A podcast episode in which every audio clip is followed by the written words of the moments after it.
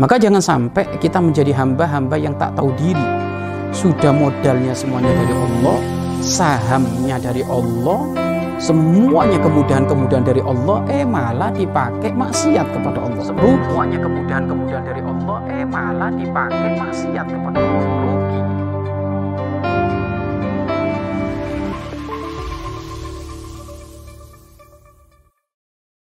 Bismillahirrahmanirrahim. Assalamualaikum warahmatullahi wabarakatuh. Alhamdulillah. Alhamdulillahilladzi hadana lihada wa ma kunna linahtadiya laula an hadana Allah. Ashhadu an la ilaha illallah wahdahu la syarika lah wa ashhadu anna Muhammadan abduhu wa rasuluh. Allahumma salli wa sallim wa barik ala habibina wa syafi'ina wa qurrati a'yunina wa maulana Muhammad sallallahu alaihi wasallam wa ala alihi wa ashabihi wa tabi'ina lahum bi ihsanin ila yaumiddin amma ba'd. Para pemirsa yang dimuliakan oleh Allah Subhanahu wa taala. Adab makan, tata krama makan ini adalah hal penting yang perlu diperhatikan agar adanya keberkahan di dalam jasad kita. Akan ada keberkahan di dalam penguat jasad kita. Karena tentu kesehari-harian kita tidak luput dalam urusan bab makanan ini. Maka tentu kita harus sadar dan faham bahwasannya janganlah engkau menguatkan badanmu, menguatkan jasadmu kecuali diniatkan dengan hal-hal yang baik. Maka dari sini ada perbedaan antara seorang akil dan seorang jahil. Akil, orang yang berakal, ia makan untuk kehidupan. Ia makan untuk tujuan hidup, dan tentu tujuan hidup tiada lain kecuali memberi kemanfaatan yang banyak untuk hamba-hamba Allah, dan yang paling penting adalah untuk memperbanyak ibadah kepada Allah Subhanahu wa Ta'ala. Akan tapi, jika jahil, jahil adalah dia hidup untuk makan, dia hidup untuk makan.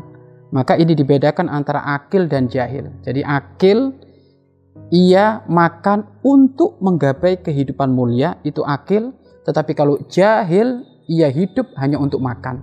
Sehingga patokan hidupnya bagi si jahil, orang yang bodoh, adalah kenyangnya perut, isi perutnya apa, mau makan apa. Sehingga kalau sudah isi perutnya penuh, maka saat itu syahwatnya bangkit, hawa nafsunya bangkit, sehingga melakukan hal-hal yang diharamkan oleh Allah Subhanahu wa taala. Maka dari sini pemirsa yang dimuliakan oleh Allah Subhanahu wa taala, maka kita harus menjadi orang yang berakal. Tentu kita dengan makan untuk mencari kemuliaan yang hidup untuk hidup yang baik. Lalu dari sini akhlak adab makan itu seperti apa? Tentu hal yang utama adalah akhlak hal, hal yang pertama adalah hendaknya jangan pernah engkau mengkonsumsi apa pun, jangan kau masukkan apa pun ke dalam perutmu, jangan kau makan satu suapan, Jangan kau minum satu tegukan kecuali itu murni adalah makanan yang halal dan minuman yang halal. Karena ini hal utama. Kalau asal-asal kita makan tidak memperhatikan apakah itu halal, apakah itu haram, maka sungguh murka Allah akan kita dapat. Maka sebelum kita mengkonsumsi barang yang kita makan, maka hendaknya ini murni adalah halal. Halal sangat banyak. Innal halal bayyinun wa innal harama bayyinun. Sesungguhnya halal adalah sangat jelas dan haram juga sangat-sangat jelas. Maka halal adalah kita jual beli dengan cara yang diridhoi oleh Allah. Kita bekerja sesuai syariat baginda Nabi Muhammad SAW ini adalah halal. Selebihnya daripada itu adalah tidak halal. yakni wilayah keharaman. Maka jangan kau pernah makan kecuali barangnya halal. Ini satu. Adab yang pertama. Kemudian yang kedua adalah di saat kau makan maka niatkan. Niatkan dengan niat yang baik niatkan untuk engkau patuh kepada Allah untuk menjalankan ibadah agar supaya makan itu mendapatkan pahala.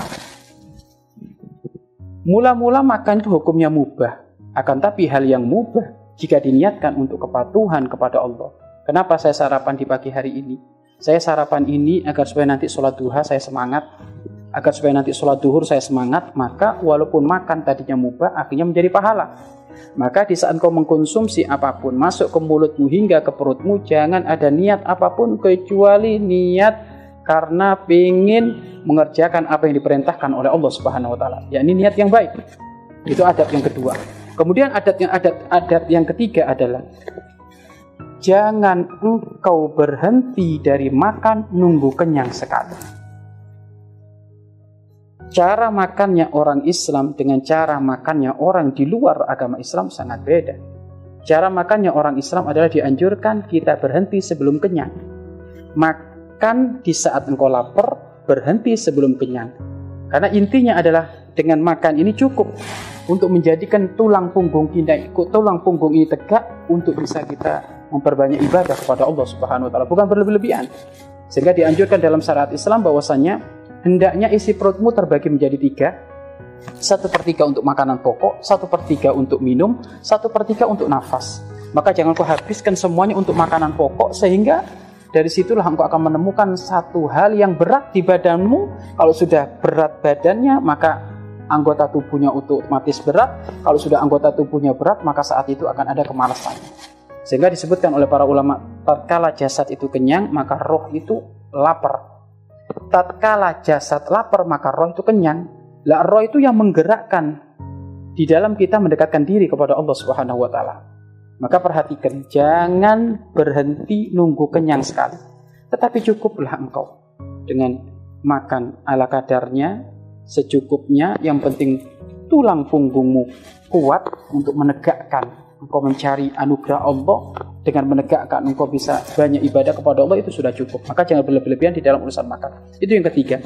Kemudian yang keempat adalah jangan lupa hendaknya yang keempat biasakan sebelum makan hendaknya cuci tangan. Ini adalah sangat dianjurkan. Cuci tangan karena khawatir di sini ada hal-hal yang kotor yang nempel dari diri kita. Jadi ini sangat dianjurkan oleh Islam. Cuci tangan, sebelum wudhu kita cuci tangan, sebelum makan kita cuci tangan. Maka ini adalah termasuk adalah hal yang sehat. Kemudian yang kelima adalah jangan lupa hendaknya kita makan dengan tangan kanan. Orang yang kenal Allah, orang yang kenal baginda Nabi Muhammad SAW tentu cara makannya adalah dengan tangan yang kanan, bukan dengan tangan yang kiri. Makan dengan tangan yang kiri itu adalah itu adalah bukan or, bukan orang-orang yang kenal dengan baginda Nabi Muhammad SAW. Makan dengan tangan kanan sambil duduk, bukan dengan tangan kiri. Yang makan dengan tangan kiri itu adalah syaitan. Iblis makan dengan tangan kiri. Tetapi kita yang ngaku cinta kepada Rasulullah hendaknya makan dengan tangan kanan. Kemudian adab yang selanjutnya adalah jangan lupa baca doa.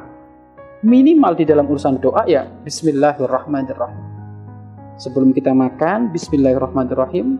Allahumma barik lana fi ma razaqtana wa qina adzabannar. Ini adalah minimal doa itu.